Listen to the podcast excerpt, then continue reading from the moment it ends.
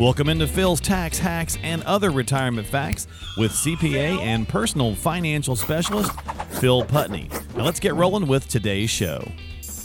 Hey everybody, welcome back into another edition of the podcast. It's Phil's Tax Hacks and Other Retirement Facts with Phil and myself. And Phil, we're going to talk about analyzing advice on surviving a bear market. We're in it in different places. We got some stuff going on, lots of turmoil, the R word, recessions out there, getting thrown around daily. Now we did have a pretty nice bounce back at the time we're taping this. Let me pull this up. Last Friday, it bounced back pretty nicely. We're taping these on Tuesdays usually. Got us back over the 31,000. We're up a little bit today, but around 31.5 on the Dow. As we talk about it. So, you know, it's picked back up a little bit, but obviously still a lot of turmoil, right? A lot of volatility. Yeah, absolutely. Yeah. There's still a lot of unanswered pieces out there in this. How is it all going to play out? So, so we've collected some advice from some experts that are not us. I am not an expert. You've been doing this for 30 plus years, so you certainly have a lot more information, which is why we do this show and talk about things.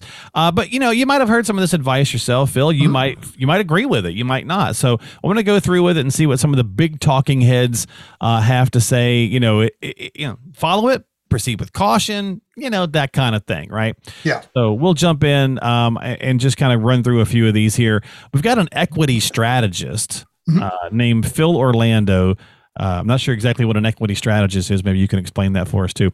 It says he expects the market to decline further over the summer, perhaps on another 10%. He expects it to fall, and that he favors value stocks, energy, financial, healthcare industries over growth stocks.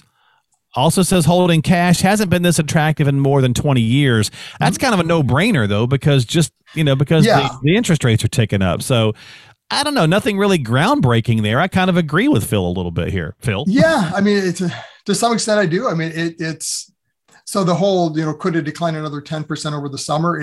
Who knows where we're at in this bear market? Sure. You know, we broke that bear market barrier on the S&P. NASDAQ's been there. Dow hasn't quite made it yet. You know, it's close, right? Close, but you know, personally, I don't think it's over. You know, I think we've still got a ways to go. There's a lot of unanswered pieces yet to this whole puzzle. Inflation, we still don't have it under control. The Fed's really starting to push hard with, you know, raising interest rates. Yep. You know, so yeah, could it decline another 10%? Absolutely. I mean, looking at historical, I think it's probably reasonable. It's probably reasonable. I think it could go way beyond that. You know, if you look at kind of more traditional bear markets, I mean, you know, just breaking that bear of 20%, you know, where could it go? I mean, we could be down 40-50%. I don't think would be, that scares folks, man. Unrealistic, you know, but I mean, that's or unreasonable. But so, I mean, that's what happens in a bear market, and summertime typically is not a good time for stocks. I mean, historically, there's even a strategy out there, the whole sell in May, go away, come back again on Thanksgiving Day, you know so kind of a rhyme, but I mean, there's a strategy around it. You sell in May, last day of May, you know, you don't invest at all in the summer, you come back around Thanksgiving because fourth quarter is typically really good. You know, companies are making their financials look good for wrapping up year end. Christmas plus sales. We get into Christmas time, right? The holiday sales. So, I mean, there's a lot of things behind that. Fourth quarter typically is a good quarter. So, what do you think about the value stocks and the growth stock pit? You know, I would agree with him just because growth has had its run. I mean, that's what's carried us over the last, 5-10 years, at least five, definitely out of the pandemic. I mean, they're the ones that just boomed. Yeah. You know, value has started to pick up. But again, I mean, any equities, stocks in a bear market, you know, are going to fall, maybe not quite as much. And we've already seen that. Yeah. Tech has been taking a beating. Yeah. Absolutely. Even to this point, those growth stocks have fallen significantly. Value was holding its own and doing really well until recently. Okay. You know, so it only started to fall probably in the last month, but it's still not down as far as growth was, but growth, you know, far exceeded what value did in prior years. So, I mean, it's that reversion to the mean concept, right? Yeah. Growth took off, so it's going to fall harder at this stage. Value didn't grow quite as much, so it hasn't fallen as far, but And that's the point of the diversification conversation that we took. Absolutely. Right. Exactly. Yeah. I mean, you might overweight or underweight kind of depending on what's going on, but don't chase the winners all the time, right? If growth is going, everyone throws all their money into growth stocks. And which is what we've been doing the last couple of years. Be very careful, because that's a recipe for disaster. Yeah. Because everything comes back. It reverts back to that mean, that average of what a market has done over time. So. Yeah. So Sam Robinson, Robson, is a financial author. This would, again, not a huge stretch, so I think I probably agree with Sam. Says the bear market is a fantastic opportunity for long-term investors. Long-term being the key. Yeah. So again, I mean, it's kind of that's normal though, right, Phil? I mean, it's a great buying opportunity. It can be a great buying opportunity. I mean, the reality is this though: to have a buying opportunity, you had to have cash on the sidelines. Okay. So if you've been riding this through and pulling some of the profits off the table, so to speak, as you saw this maybe peak in and starting to get a little turmoil in the beginning of the year, right? Having cash to the first author's position is a great opportunity now, right, to potentially buy in at this lower point at some stage, depending on when the market reaches that bottom. And again, we'll never know exactly when the bottom was until a month or so after, when they come backwards, just like they don't tell you when the bear market started until we hit it and say, okay, well, it started back here. So, right. Yeah. But if you're in the right position, I guess that's the key, Phil, right? You have to be in the right position to take advantage of it. I mean, if you were fully invested riding this down, there's not really an opportunity because you're in it. Right. Yeah. So you have to have had cash on the sidelines to buy in. Okay. Hopefully you haven't had all your money in those high flyers, and you're in retirement right now, and that's been your whole strategy. And now you've ridden it down 30%, like the NASDAQ was at one point, and now you're panicking, wondering what to do. All right. Yeah, then there's not as much opportunity. That's right. Yeah. Forgive me if I get this wrong, Grant. Columnist and financial advisor Grant Sullivan maybe, okay, it looks a little different than usual. It's different spelling. Says to beware of making emotional decisions in turbulent times, something we certainly talk about often, Phil, and that making those kinds of mistakes obviously are a lot more costly. We've been preaching that for quite a while because we get into this habit of just reacting. And moving things around, and then we cost ourselves more with all the moves, different fees, different ins and outs, and just, of course, then locking in losses, like I just mentioned. Right. Yeah. And I mean, that's common, right? We're emotional beings. We make decisions emotionally. That's how we react all day long, but that's how an advisor can help. Yeah. True. I mean, a great example. I just met with a client yesterday, and we don't have a lot of clients that are nervous, just again, because of how we position money. They understand we've got risk in that later bucket. This client was focusing just on the later bucket, which is where the risk in their portfolio is. So I had to remind him again, confirm, are we on the same page? This is from an overall risk standpoint where you're at. Yep. Mm-hmm. And they were just looking at the later bucket. And I said, well, we can't do that. You can't look at just that. You got to look at the whole picture, right? We've got to look at the now bucket and the later bucket together, or soon bucket, now, soon, and later, the whole picture, versus just focusing on one piece. That's where the risk is, but that bucket we're not touching for 10 or more years. Right. So we've got time to ride through some of this volatility, and that being said, they weren't even down anywhere near what the market was.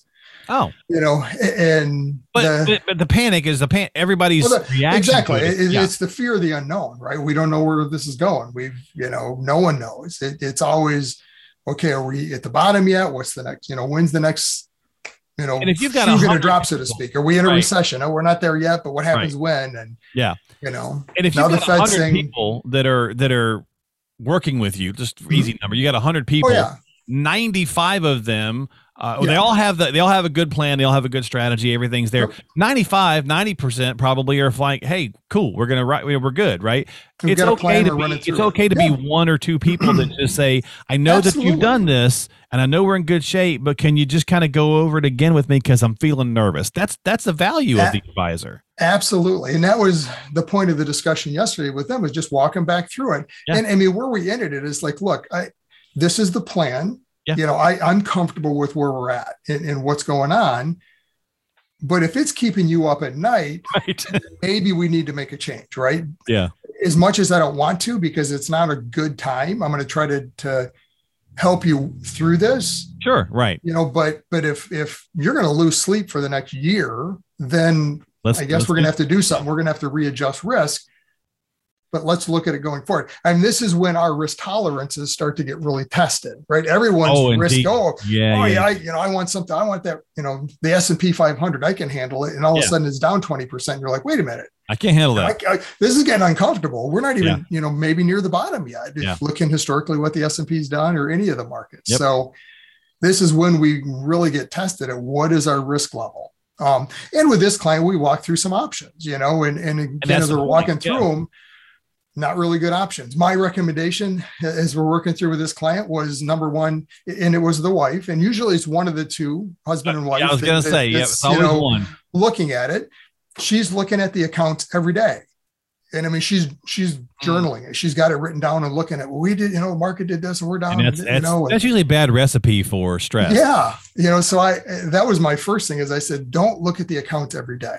You know, if you're going to look at them first, you got to look at the big picture. You can't just look at one, look at the whole picture, and then don't look at them every day. Look at once a month, you know? Yeah. Enjoy retirement. Don't stress over this. We've got a plan in place. I'm comfortable. I mean, granted, could things happen? Absolutely. You know, what is it that you want to just pull out and, you know, ride it out, then that's up to you. But now you got to determine when you want to get back in.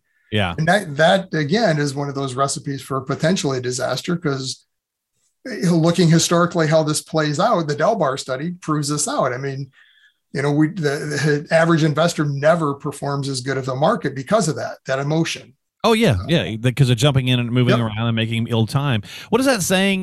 Don't stress about, don't worry about tomorrow or something like that. Worrying about tomorrow does not take care of tomorrow's problems. It just removes today's peace. Yes. Something like that. Exactly. That was with her. Stop looking at it and stop listening to the news. Right. Cause I mean, she's listening to the news all the time and watching and what's going on. And, you know, and unfortunately, the news of today isn't the news of yesterday, right? I mean, I always joke. I said, "Where's Paul Harvey when you need him? You know, give me the rest of the story. I just want the facts." You know, today, unfortunately, a lot of the news is sensationalized. It's all about advertising.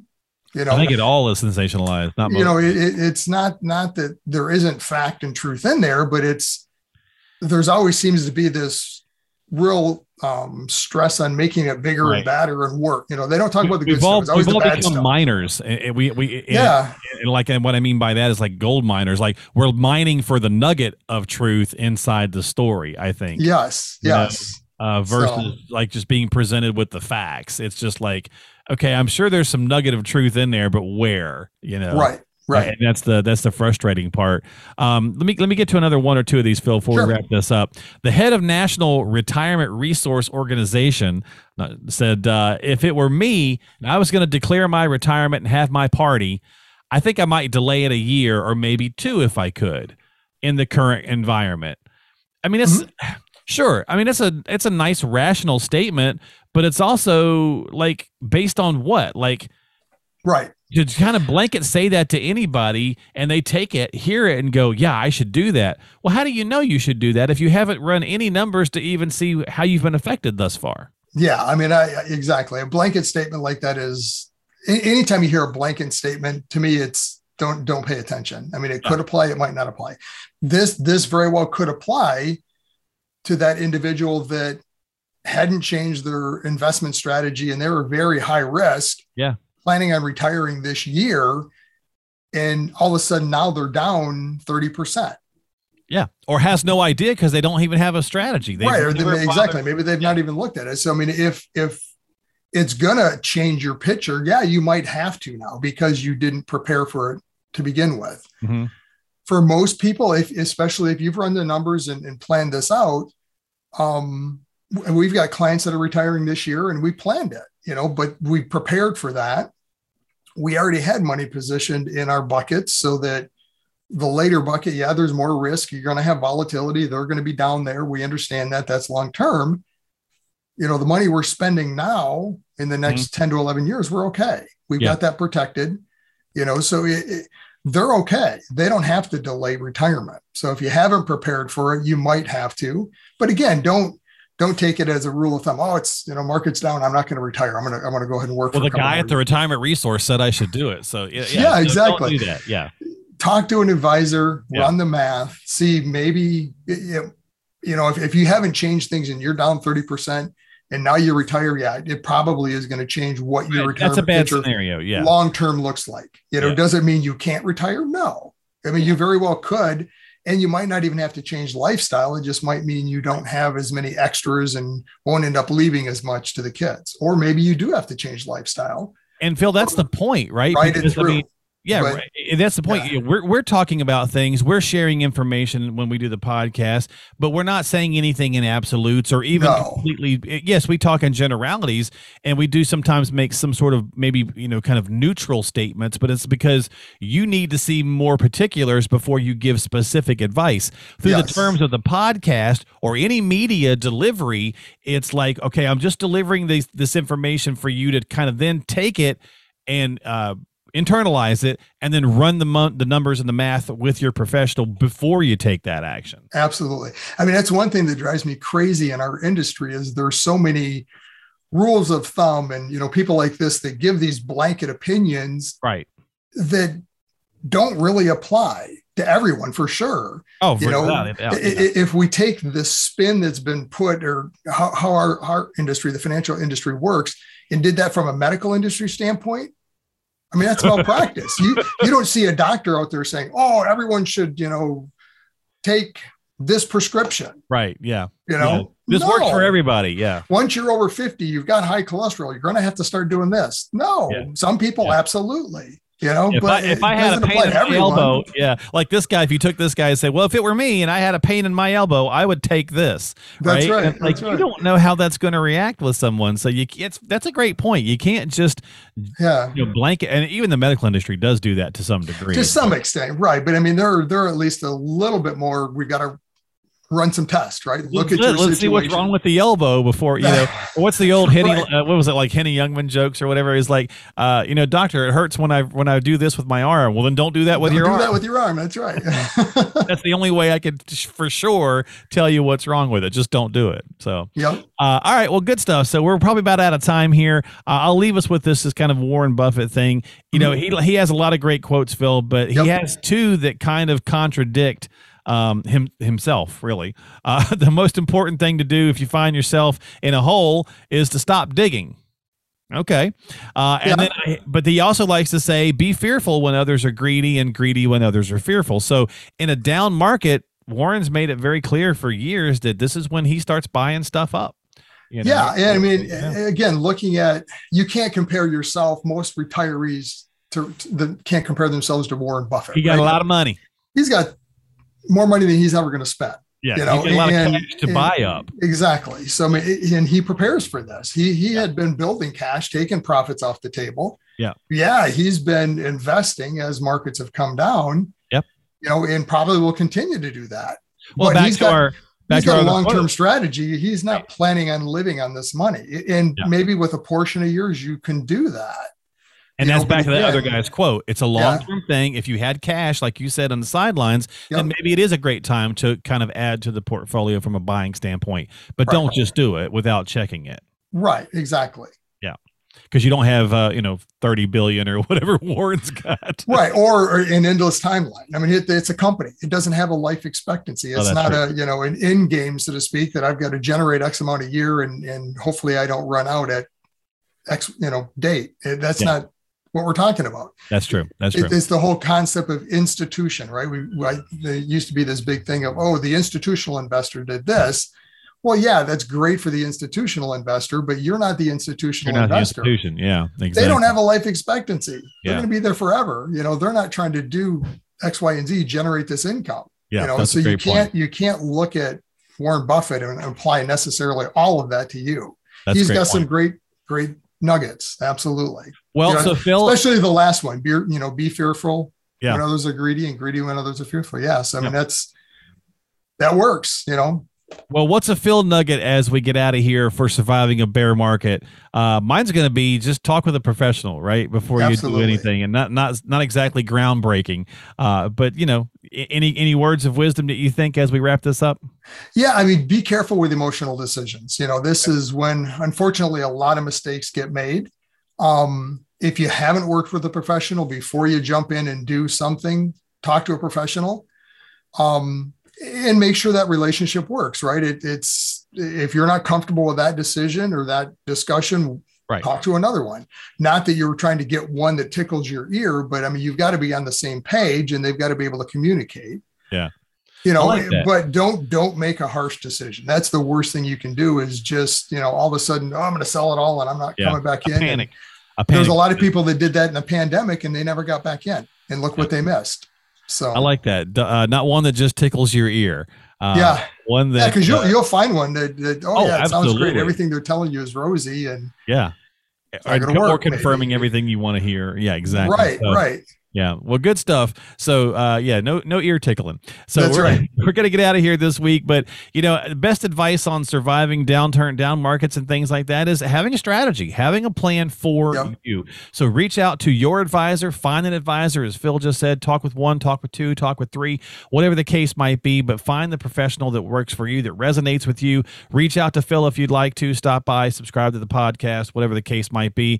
PhilsTaxHacks.com. That's PhilsTaxHacks.com. Or call him at 248-888-7530 if you'd like to talk with him, get on the calendar, whatever the case might be. But do yourself a favor, do your retirement a favor, start talking and trying to find the right professional for you. And we'll see you next time here on Phil's Tax Hacks and Other Retirement Facts. Thank you, my friend. I'll catch you later. Take care. All right, we'll see you next time. Folks, don't forget to subscribe to us, Apple, Google, Spotify, iHeart, and Stitcher. We'll see you next time.